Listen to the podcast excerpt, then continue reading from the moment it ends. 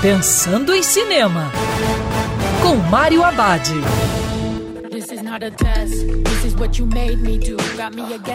Olá, meu cinéfilo, tudo bem? Já no circuito, mais um filme da franquia de ação, Uma Noite de Crime. Agora com o subtítulo Fronteira. Na história, todas as regras são quebradas quando uma gangue decide que o expurgo anual não termina ao raiar do dia. Em vez disso, nunca deve terminar. No meio desse caos, tem Adela e seu marido, Juan, que vivem no Texas e trabalham na fazenda da família Tucker. Quando a gangue ataca a fazenda, Adela e seu marido se juntam à família Tucker para revidar, enquanto o país se transforma numa terra sem lei. Uma Noite de Crime Fronteira é o quinto filme da franquia, mas ainda rende boas ideias. Dessa vez, o filme é uma espécie de western com muita ação e suspense.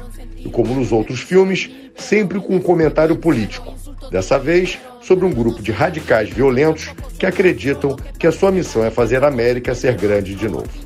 E lembrando, se os protocolos de segurança, que é sempre melhor ver cinema dentro do cinema. Quer ouvir essa coluna novamente? É só procurar nas plataformas de streaming de áudio. Conheça mais dos podcasts da Band News FM Rio.